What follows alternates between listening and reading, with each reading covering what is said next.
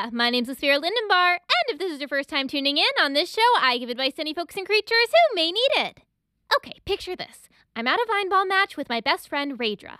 We have great seats right in the middle of the stands. Sit too high and you're always looking down, and sit too low, you're always looking up. Sitting in the middle, the players are right in our line of sight. Raedra's Aunt Felindra got us the tickets for Raedra's birthday.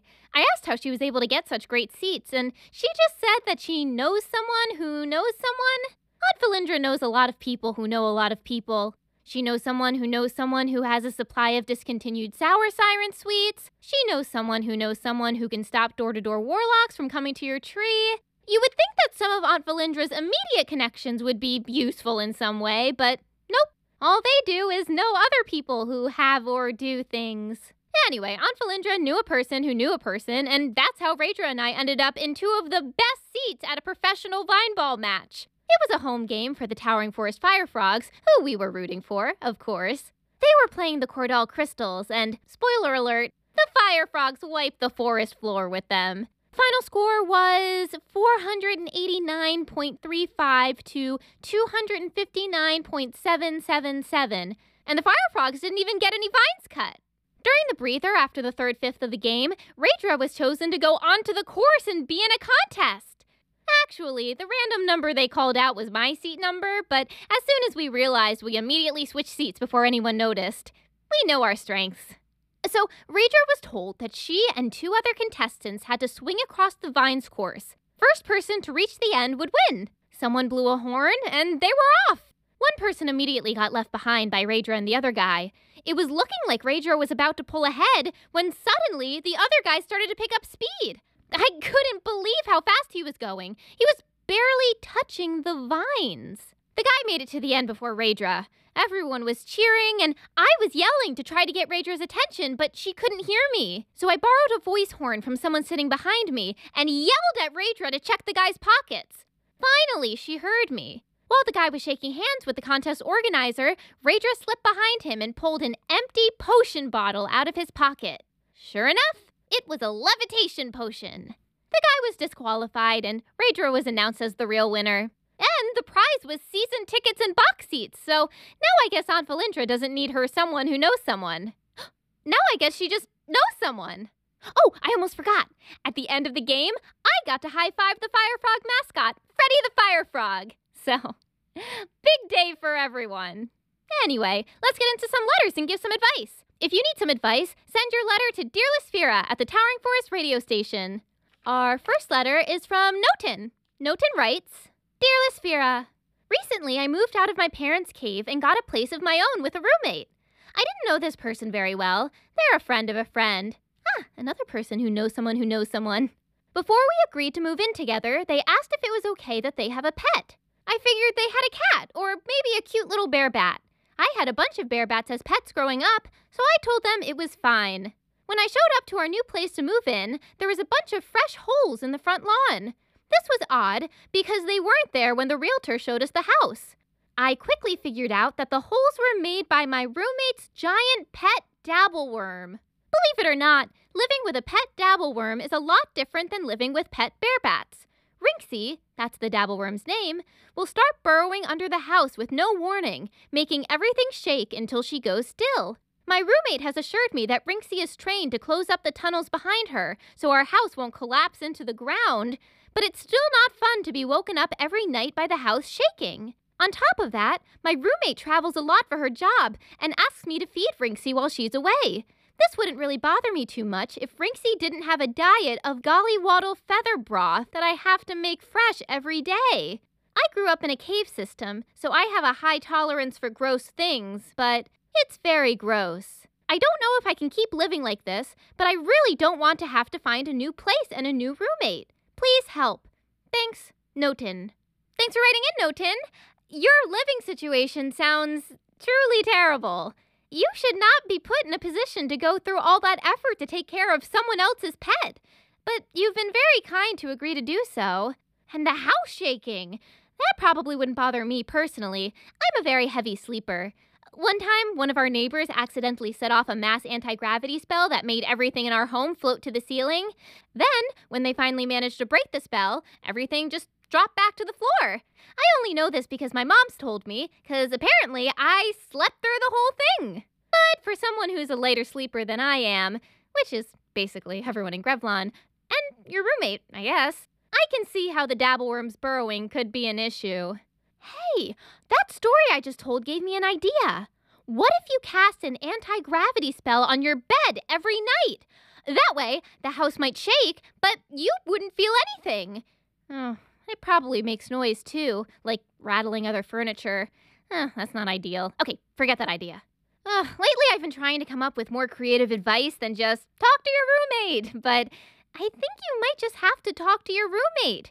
If they're not around to feed their pet, they should get someone else to do it, not foist the gross responsibility onto you. As for the burrowing, ugh, that's tough. Oh, wait! I'm going back to my original idea.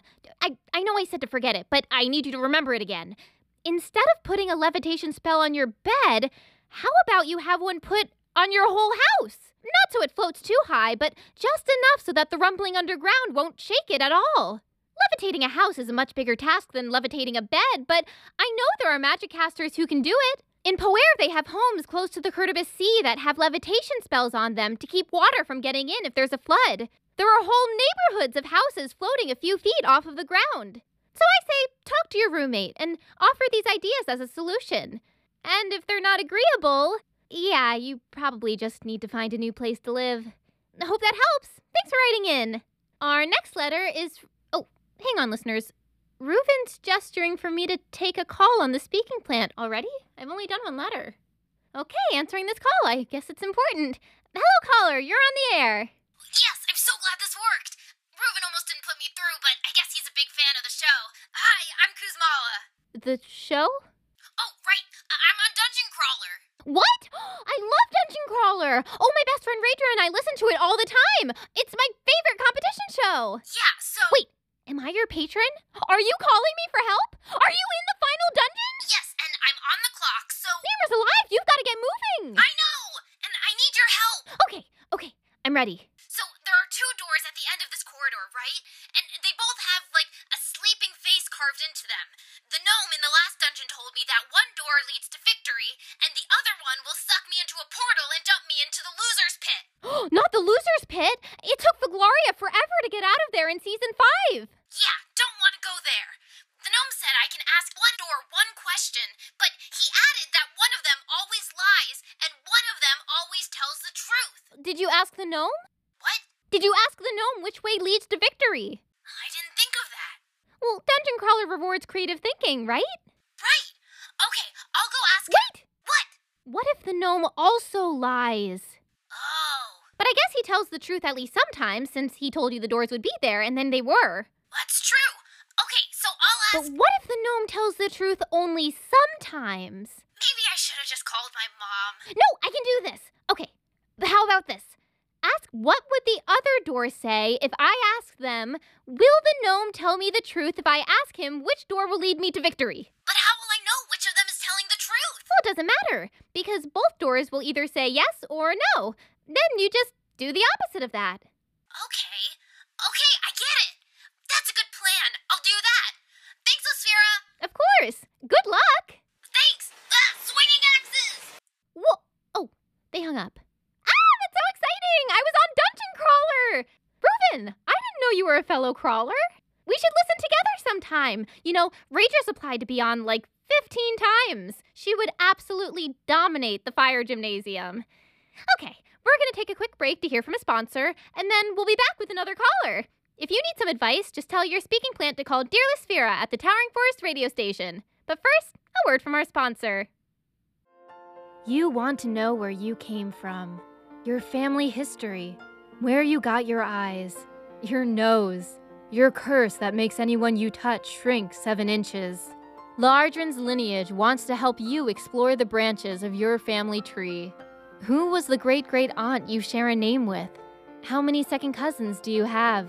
What was the name of the ancestor who refused to pay a wizard after losing a game of darts, resulting in the wizard cursing them and their bloodline to slightly shrink anyone they touched by more than half a foot?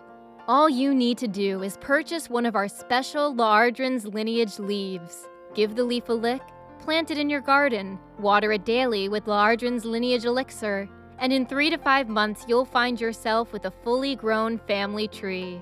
Can't stand the wait? For an extra fee, you can purchase a bag of Lardrin's lineage fertilizer, and in one to two months, you'll finally have the information you need to track down a descendant of the wizard who cursed your ancestor, and offer to pay them the amount owed from the darts bet, plus interest, because your boyfriend is only several inches tall by this point, and you two can't risk another accidental touch. So tell your speaking plant to call Lardrin's lineage and start your family tree journey today. And we're back with Dear Lysphera. We've also received word that Kuzmala reached victory on Dungeon Crawler. Apparently, the door said that the gnome would lie, so Kuzmala went back to ask the gnome which door to take. But the gnome was gone, and Kuzmala was out of questions. But then Kuzmala realized that both doors had a little crack at the bottom and was able to peek underneath and see which one was which. Victory! Congrats, Kuzmala! Glad I can help with this victory. Sort of. It was, I, I, I was helpful. Well, I would have been helpful if that gnome had just stayed put. That's not really on me, though, when you think about it. Anyway, let's take another call. Hello, caller. You're on the air. Hello? Hi. Hi there. What's your name, caller? I'm Durgan. That's As in dragon, I is in imp, R as in. Uh, uh, R as in. Radish? Uh, no thanks, I just ate. Uh, what has you calling in today, Durgan? I need some advice. Oh, well, great news. This is an advice show. I already knew that. That's why I called. What advice do you need, Durgan? So, my friends are planning this mountain climbing trip, and I really want to go with them.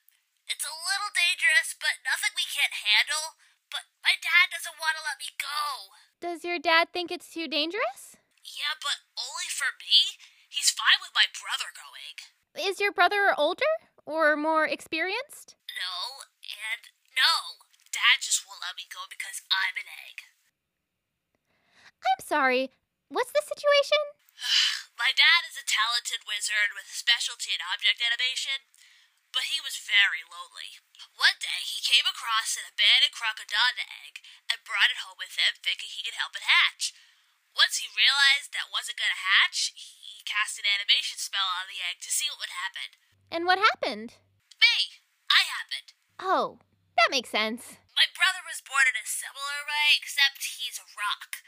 I've watched him drop from a tree 30 feet up in the air and land without a scratch, so Dad isn't worried about him. But because you're an egg, he's worried you'll crack? Yeah, but I'm a crocodile egg. My shell was made to withstand the iron grip of a crocodile's mouth. I'm not some weak little animated gollywaddle egg that'll break if someone slaps my back too hard. But my dad's afraid of the prophecy. What prophecy? Uh, it's just a story, honestly, but my dad thinks it's a prophecy. It's a tale about an egg having a great fall and no one's able to put it back together again.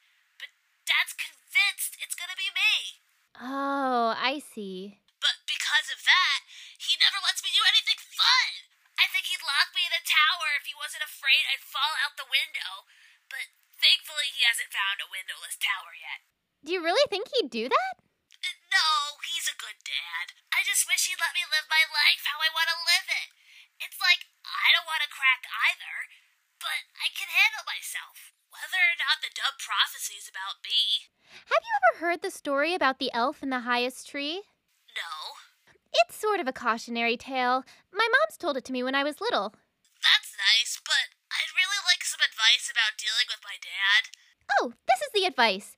Well, it's leading into the advice. What does an elf in a tree have to do with my dad not letting me do stuff? Well, if you. Oh, did the elf fall from the tree and crack? Thanks, Lysphera, but I don't think that's gonna help at all. No, the elf didn't fall from the tree.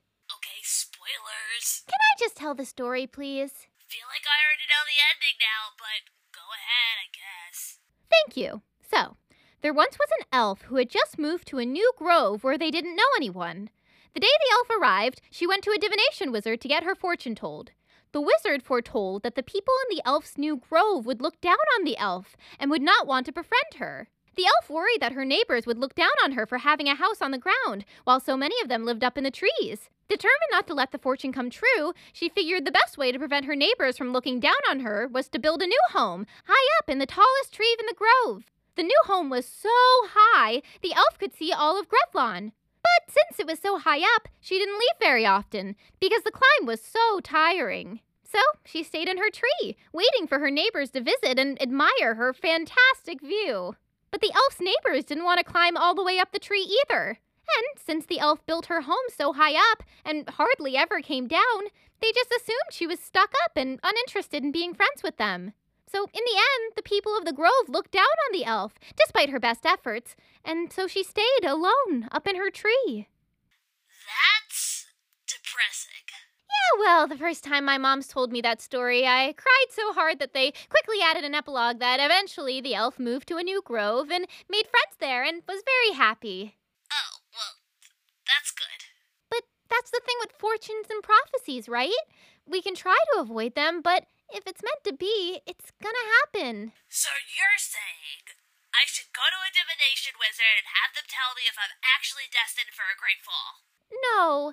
Then what was the point of that whole story? The point was that you can spend your life fighting prophecies, or you can live it to its fullest and just accept what comes when it comes.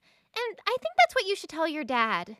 Oh, that that's good. Wait, can you say that all again? I need to find a pen and paper. Just speak from your heart. Or yolk?